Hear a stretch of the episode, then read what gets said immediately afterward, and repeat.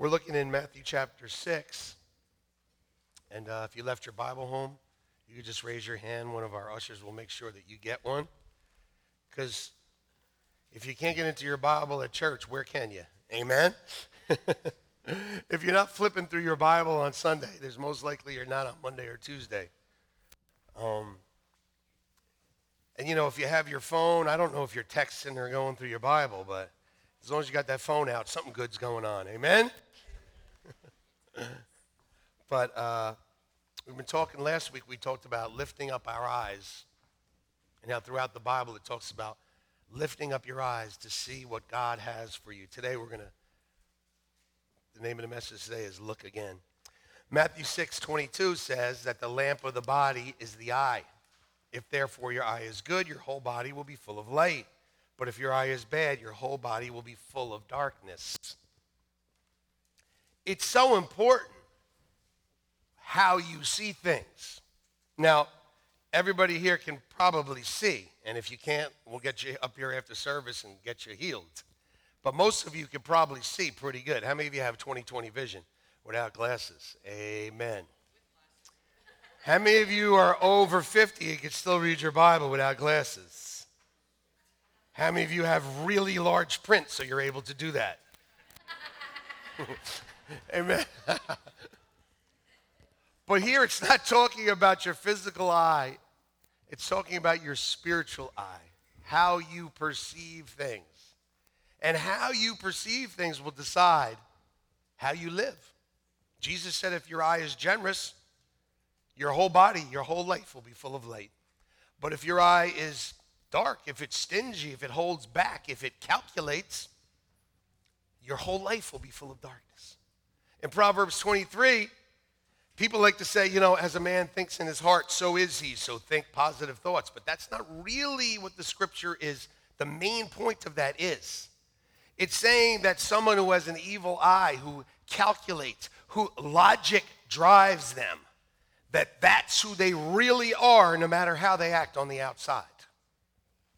So, you know, only really God knows if you have a good eye or an evil eye. And only one other person as well knows, and that's you.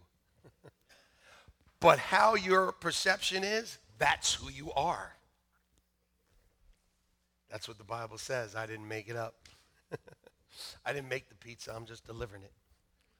So my wife always likes to say, I love that quote. It's great, honey. Did you come up with that by yourself? Yep. Amen. The word in, in, in Proverbs 23, thinketh, I told you this before, means to calculate, to reckon, to estimate. It's talking about what you can hold on to. And trust me, it's not just about money. Okay? We're stingy with grace, with love. Amen? In 1 Corinthians, it says, you shouldn't count up evils done against you. How many of us hold stuff against people? Come on, raise your hand. How many of you got a list? How many of us is it numbered? Amen? And it's funny, those numbers always seem to go up. they don't go down many times because we are doing things with logic. Are we seeing things with a good eye? But here's the great thing about grace, people. If you see it wrong the first time, you can look again. Look at the person next to you and say, It's time to look again. Amen. look again. We don't always get it the first time. When you see things the first time, many times it's just with your physical eyes and you go by what you see. But how you perceive it really decides who you are and what kind of person you are and what kind of life you will live. You know, uh, it really is important to look again. I remember BC. You know what BC is? Before Christ. But I'm not talking about way back. I'm talking about in our own lives. Do you remember BC, before Christ in your own life? I remember being at the clubs all the time. Anybody, were you there with me? I think, yeah, I think I saw you. Uh, I remember being there, and you know, the lights are dim, you know, and you meet somebody and they look real nice to you, you know, and you're hanging out with them all night, saying, wow, maybe this is a person, you know, wow. Then what happens at four in the morning, people that used to go to the club, and those of you that have no idea what I'm talking about, what happens at four in the morning? They shine those big bright lights on you. And I remember a couple times, you know, here it's 3:59, everything's great. All of a sudden they put those big lights on. I turn to that person and I'm like, oh boy. and I remember sometimes them looking at me like, oh boy. It's like, I'll call you later. Because all of a sudden you saw clearly. Amen. That's how important it is sometimes to look again. Everybody say, look again. You know, they used to have that, what was it, an advertisement or something that would say, just one look. That's all it took. What were they advertising? Does anybody know? None of you are that old, huh? All right. Let's turn to Mark chapter 8. Because you know, many times just one look is not all it takes. We need to look again. How many of you know that? That sometimes you react and do things after one look without really looking again. Let's look at Mark chapter 8, verses 22 on. It says they he came, that's Jesus came to Bethsaida, and they brought a blind man to him and begged him to touch him. So he took the blind man by the hand and he led him out of the town and when he spit on his eyes and put his hands on him, he asked him if he saw anything. And he looked up and he said, I see men like trees walking. Then he put his hands on his eyes again and made him look up, and he was restored and saw everyone clearly. So the first thing we see here is Jesus comes to Bethsaida with the disciples, and some people bring a blind man to him, and they begged him, please touch him, please heal him. First thing Jesus does is he leads them out of the town of Bethsaida. Why does he do that? Because Bethsaida was a town of unbelief. If you go to Matthew chapter 11, Jesus said, if the miracles that were done in Bethsaida were done in Sodom and Gomorrah, they would have repented.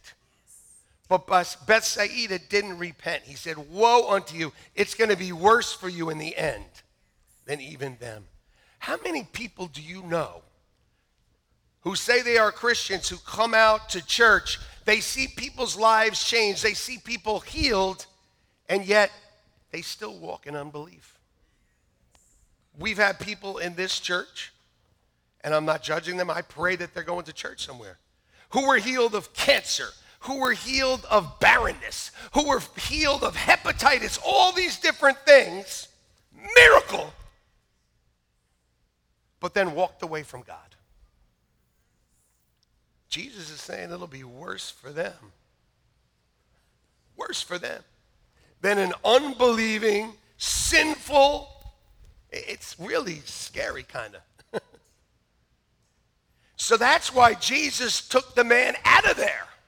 You know why? Because unbelief stops miracles. It says in Matthew, right? Yeah, I almost hated reading that scripture. I hated it. Because it was like Jesus couldn't do many miracles there because of their unbelief.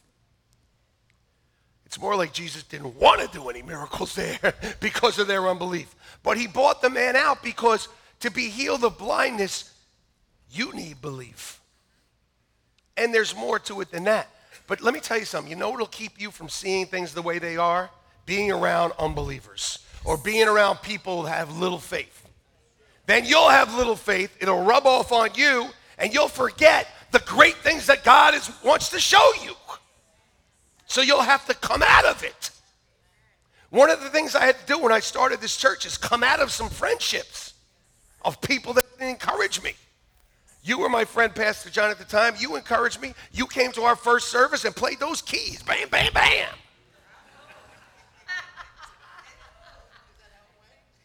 hey, I needed some people to stand with me. because everybody else was telling me, Who are you to start a church? You got to go in the basement. You got to play kumbaya for a couple years before you come out of that basement, start any church. Oh, they were telling me all kinds of stuff. Go to school, play the banjo. Listen to me. I'm 40 years old. Time is short. I got to do what I'm called to do. had to get me out of there. So he led him out of there, and then he spit on his eyes. Now, you know how much I love the spitting miracles. I just want to see that video. Not the one where he spits on the mud. I want to see this one where he literally spits on his eyes. You'd have to, this, this kind of miracle can only be done by somebody, for somebody that's blind, because they don't see it coming. What's that noise? What is that I heard? what? What? I mean, they don't see it coming. But he spit on his eyes. Now we know from the Talmud, which is the rabbinical uh, commentary on the Old Testament, and the rabbis wrote it, it's a book. It actually has a chapter and verse. I'm not going to mention that, but it is known by the rabbis that saliva had healing properties in it. But even more so, this is the best part about it. They write the saliva of the firstborn son of a family. So when Jesus spit on the mud and put it in the guy's eyes, that's why I call that message, here's mud in your eye. Because Jesus was letting them know that he was the first son, the legitimate, rightful son. Now, why first son? Because many of the kids back then were not always the first son because there would be different moms, but the same father. So, who was the father's first son? Jesus. But here, it's more. There, there's more here. I was saying the Holy Spirit, but uh, more than that is that when a Jew spits, it's basically a curse. Instead of saying a four letter word, a Jew will go, and they do it now, you know. I'm half Jewish, so anything I say will not be held against me. Uh, does that make any sense? No, but I've seen, you know, there's a group of um, Orthodox Jews in Manhattan. I went to support Israel, and this group of Jews, believe it or not, they don't support Israel. Like, they don't believe Israel should be a nation. And we were talking about it, and they were spitting at us. And basically, that's a way of, you know, like a curse. So blindness is a curse.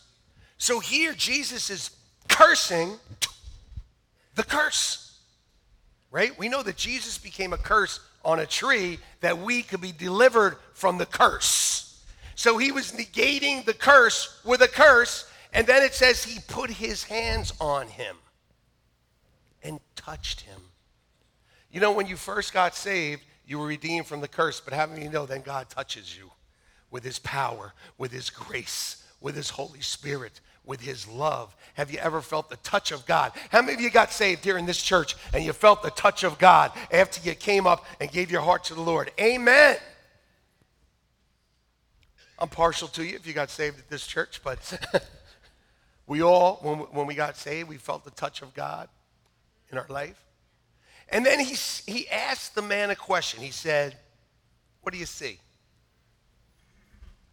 And you know, that's God's question to you today. The thing you're going through, the future that seems to be on hold, the relationship that seems to be faltering, the finances that aren't working, the body that seems to be failing. God asks you, What do you see? And he asked the man, What do you see? And he looked up and he said, I see men like trees walking. He said, I see what looks like men, but it's trees walking. I have a whole nother teaching about that, not getting into it today. But basically, he's, what it's saying is he's not seeing well. He's not seeing fully. How many of you know that the first time sometimes you see something, you're not really seeing it for what it really is? And you need to look again. And then it says that Jesus put his hands on him again. He touched him again. Touched him again. I just like to touch her. But I want to touch him again. You know why? Because the more time you spend with Jesus, the more he touches you, the better you can see. Touched him again, and it says he was restored and he saw everyone clearly. God wants you to see it again, and he wants you to see it right. Amen? See, because looking again is very important. 29 years ago, I was walking up to the North, New Brunswick plane, platform, plane, blah, blah, train platform. Amen? Going to the city to go to work. I'd just been introduced to God, trying to get my act together, you know. I come up to the platform, I see some woman over there carrying this briefcase like this, with big raincoat on. I looked, just went back to my business, and a small, still voice said to me, Look again. So I went,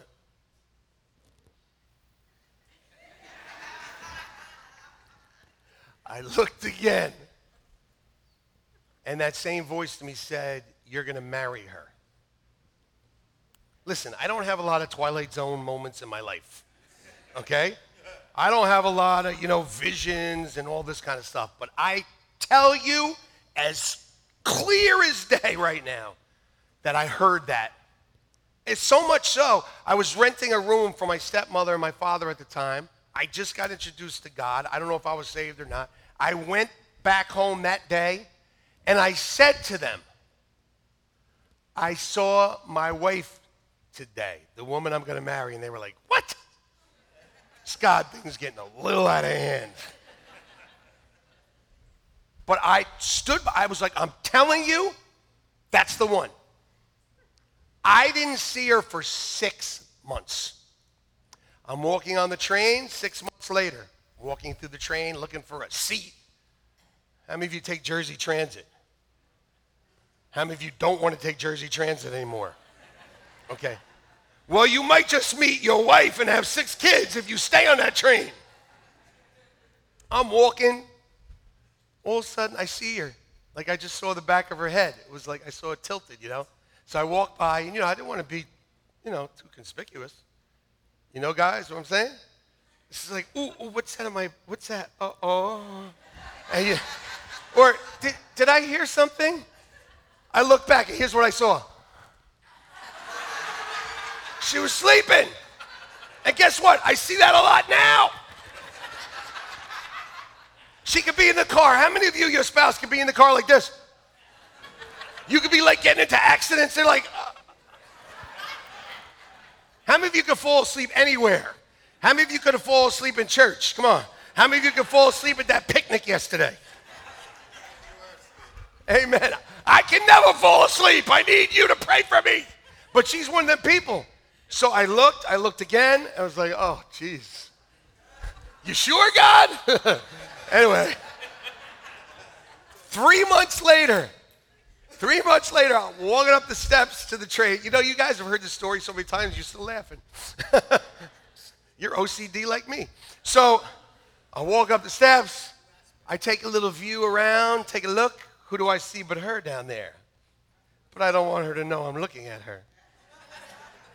You know what I'm saying, guys? You get the, you don't want them to think you're looking at them. So I gave that look and I just went on my merry way. But of course, I had to sneak another look. Gotta look again. I went there, and what did I have? Those dagger eyes right at me. Be careful when you look again. it might get you six kids. But sometimes that second look changes everything. Amen? Some of us just need to look again. 2 Corinthians 4:18 says this, we fix our eyes not on what is seen. We don't look at the things that are seen, but the things which are not seen. For the things which are seen are temporary, but the things which are not seen are eternal. Look around you. Everything here is going to pass away, people. All the money, all the silver, all the gold, all the gadgets, all the things, all the bodies you see. are going to pass away. We're going to get new bodies. Praise God. But everything's going to pass away. The only thing that's going to stay is those things that are eternal, the things that we can't see. Here's the thing the great thing about the things we can't see they're greater than the things we can see. What God shows you is better than what anything you can see with your natural eyes. What God shows you. When I saw her, I didn't see six kids. I just saw her. But then God showed me after we got married, and He said, How many kids? And I was like, I want 12. So I put up with six. Looking again is so important, everybody. I'm telling. Listen, a lot of time I sh- times I share my stories because they're real to me. I don't really like going through the internet or sermon illustration books and finding something to make you laugh. I just want to tell you when it's from my heart and it happened to me, it's much more powerful than anything else. And uh, 15 years ago, this church was started on August 27th. August 27th, 2000, we had our first service. We're having our celebration coming up. Praise God. But you've heard my story, you know, how the church started in the Ramada Inn on Route 1 and how I got up at 6 in the morning or whatever time it was every Sunday, put my little cap on, sometimes in my pajamas. Yesterday I came here at like 8 o'clock. I had forgot some of my notes. And I came here and I had my pajamas on and the whole team was still here setting up. And Rihanna goes, is that PJ in his PJs? And I was like, no, these aren't my PJs. These are just my comfortable clothes. No, they weren't my pajamas. They were. But I used to come and set up the church. I'd have the sound system with me, the nursery with me, the table to set up, everything with me in my car. Go there, set it all up, run home, make my family come to church. You know, so, but they were all, all my six kids were in the children's church, and many times my wife, who actually made the church work, I was like, let's start a church. She actually did something. But um, she had, she was teaching the kids that day. We had a one man worship team that day. You know, he was playing the keys, the drums, and the guitar and singing all at the same time. It kind of looked like a carnival. And uh, so he stayed up there. He didn't even go into the congregation. So it was only two women there preaching to two women when there's 75 seats is not very much fun, especially when one of them gets up to go to the bathroom or wherever she went. You know, do I stop now? Do I wait? What if she leaves? Listen, to be honest with you, I probably preached a good word that day because I didn't have to worry if anybody liked it or not. But um, I preached the message. The message was over. I was not feeling good. I was not feeling great, you know. You're a couple months into this thing. Some of you know how I felt, maybe. Uh, but I was not feeling really great about it. And uh, the worship leader said to me, Look again. So I looked out there and I go, There's still nobody here. He goes, No, there's angels in every one of those seats. And you know, that really encouraged me. And I was meditating on it yesterday at the picnic. And the Lord said to me, He said, You know what? Back then, what you didn't see, He said, Look again. And I saw all these wonderful people from this church, from this congregation, serving God with a happy face, making other people happy. if you hung out with me for more than a minute yesterday, you saw that I was crying. I really was crying because, you know, you, you work, you, you keep on going, you do what God has called you to do. When there's two or there's 10 or there's one or there's five, that when you get to 350 and 40 of them are putting on light blue shirts to represent your church and making a couple hundred people happy, your heart just, you just can't, I can't tell you how special that was to me. I think I thanked each one of them like seven times each. And if I didn't thank you enough, I want to thank you now. Because you made my vision come to pass for one Saturday afternoon. You made me feel, you made me feel like, you know what? Everything that you saw back then is possible. There was no fights that I know of. Last year, somebody tried to kill the cotton candy guy. I don't know why. But this year, there was no fights. Everyone was so nice to one another. And I think it was Rob Santiago. We were just sitting there, and I was like, Rob, I, I, I can't even get up right now to look out and see what I see, to experience what I'm experiencing is far beyond, it's more rewarding than anything that has ever happened to me. Because when God says to look again, and you see it the way He sees it, to see teenagers that at one time might have been suicidal, to hear their stories from our youth group, to know their testimonies. By the way, on August 30th, we're having Youth Sunday. The teens are taking over. Look out!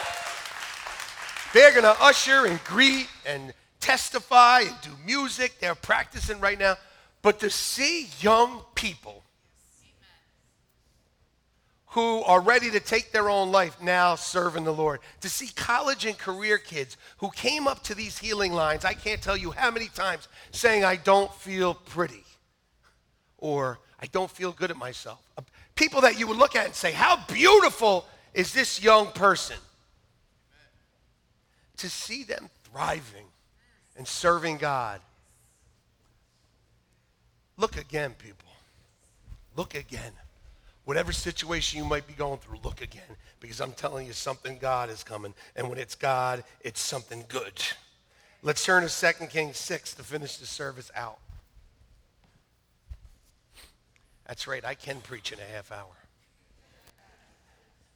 Now we know that Elisha was the prophet in Israel. And Syria and Aram and all these different kings were trying to take Israel down. They're the promised people. How many of you know there's an enemy out there trying to take you down? He's, he's seeking who he may take down. May he? No, he may not. I don't remember that game, but you walk and you turn around and you go, No, you may not. I forget, was it red light, green light? What? Mother may I. Well, I renamed it now. It's Father may I. And you know what Father says? No. But they're trying to take Israel down. And every time this king of Aram sends this army out, every time he sends this army out to take Israel down, for some reason, Israel knows it's coming. And you know what? When you know the enemy is coming, you can defeat the enemy. It gives you an advantage. Like if you, in football, like if you know what the other team is doing and you steal their plays like the Patriots, then the Lord shared that with me in the first service, so I had to now. Yes, the Lord shared it with me. God, G, Giants, G, Dallas, Devil.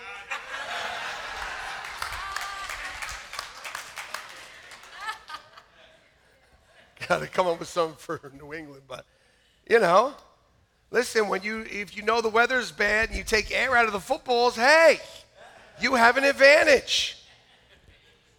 Zing! Love to mess with them. Anyway, yes, we believe in the New York Giants here. We allow green, but only jet green. Eagle green, no. Wait a minute, our color here is blue. Oh, God. Why is there cowboy fans everywhere? They're like a cancer. They're like a bad cancer that must be eradicated. They're everywhere, every state. Just kidding. So they come back to the king and they, the generals, and they go, listen, there's a prophet in Israel, Elisha, who knows everything you're about to do. And as a matter of fact, it said he knows what you say in your bedroom. Not only in the boardroom, but in your bedroom. So they said, so he said, well, we got to take this guy out. So he sends an army to take him out.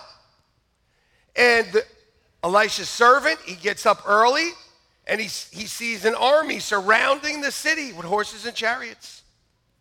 And this servant says to Elisha, Master, what are we going to do? Like, look. And listen, why do you think Elisha didn't panic?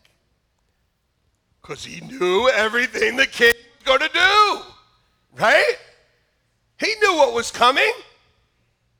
Listen, don't consider it strange when you go through a trial. Expect it. Oh, that? Yeah, I expected that. When you can treat trials and tribulations like that, you can win. So he says, What shall we do? He's, and Elisha says, Don't fear, for those who are with us are more than, greater than. Remember in math class, you know, the little greater sign? Yes, I actually did go to a little bit of school. I remember that. The greater than. Greater is he that is in us than he that is in the world. You may not see him, but he's there.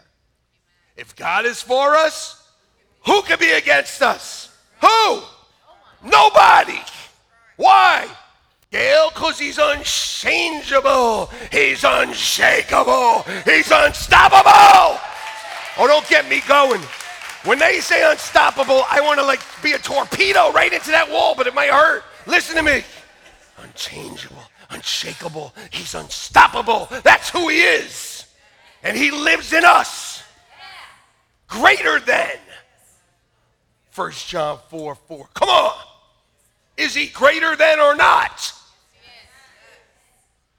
See, you can expect it and you can know it's coming, but you also should know that greater are those that are with us than those that are with them. Amen? Let me hear that again.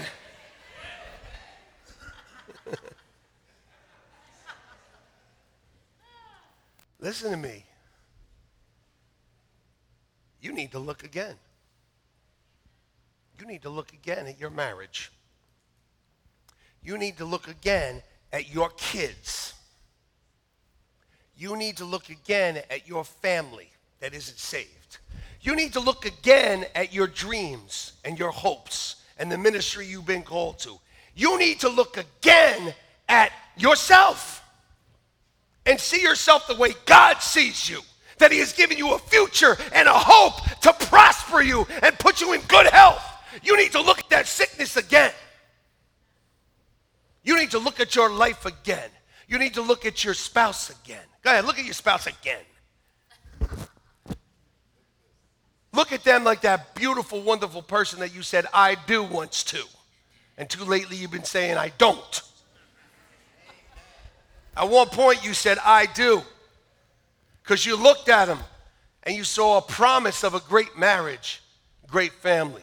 And when your kids were born, when they first came out, you loved them, didn't you? Little baby, oh, little baby, little baby. Now they're a teenager, you're like, what happened?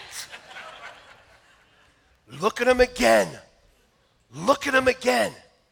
Because that teen can be a mighty woman or a mighty man of God. When I see these teen girls singing up here, I get excited. You know why? Because God's got a great plan for them and they're already walking in it. Amen? Look at it again. Look in the mirror again. You know, every day you go and you look in the mirror and you fix everything up, but do you ever really look in your own eyes for a second? Look into your own eyes again and tell yourself that God loves you, He has a great plan for you. He's not done with you yet, He's just getting started. Look at it again. If what you see when you look now is not from God, then you need to look again.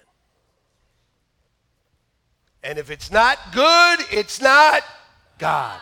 Or don't go, God is good all the time, blah, blah, blah. People go to church God's good all the time. Next thing you know, it's like they see something that God isn't good anymore. Amen. Look what happens here in 2 Kings chapter 6, verse 17. Elisha prayed and said, Lord, I pray, open his eyes that he may see. Then the Lord opened the eyes of the young man, and he saw, and behold, the mountain was full of horses and chariots of fire all around Elisha. I want you to notice a few things before we close here. First of all, Elisha saw it already, but he understood that it was very important for the servant to see it. Listen to me. It's very important for you to see this. Second, Elisha didn't try to talk him into it. Do you know you can't be talked into what you don't want to be talked into? You know who you believe more than anybody else? You. That's one of my favorites. You know, people are talking to themselves all the time. Amen? Don't tell anybody, but we are. And what we're telling ourselves, that's what we're believing. No matter if we're shaking our head, yes, Pastor Joe, I believe you, and in your heart you're going, heck no. I experience that once in a while with my wife. She's going like this, and I know that means this. Even though she's going like this, I know it means this. So I see in the spirit it means this, and I stop. Point being, you can't be talked into it. And Elisha knew, he says, I can't talk him into it. So what does Elisha do? He prays, he says, God, open the eyes. God, you do it. Only God can open your spiritual eyes. You can open your eyes and see the physical and move, and everything you do is because of that.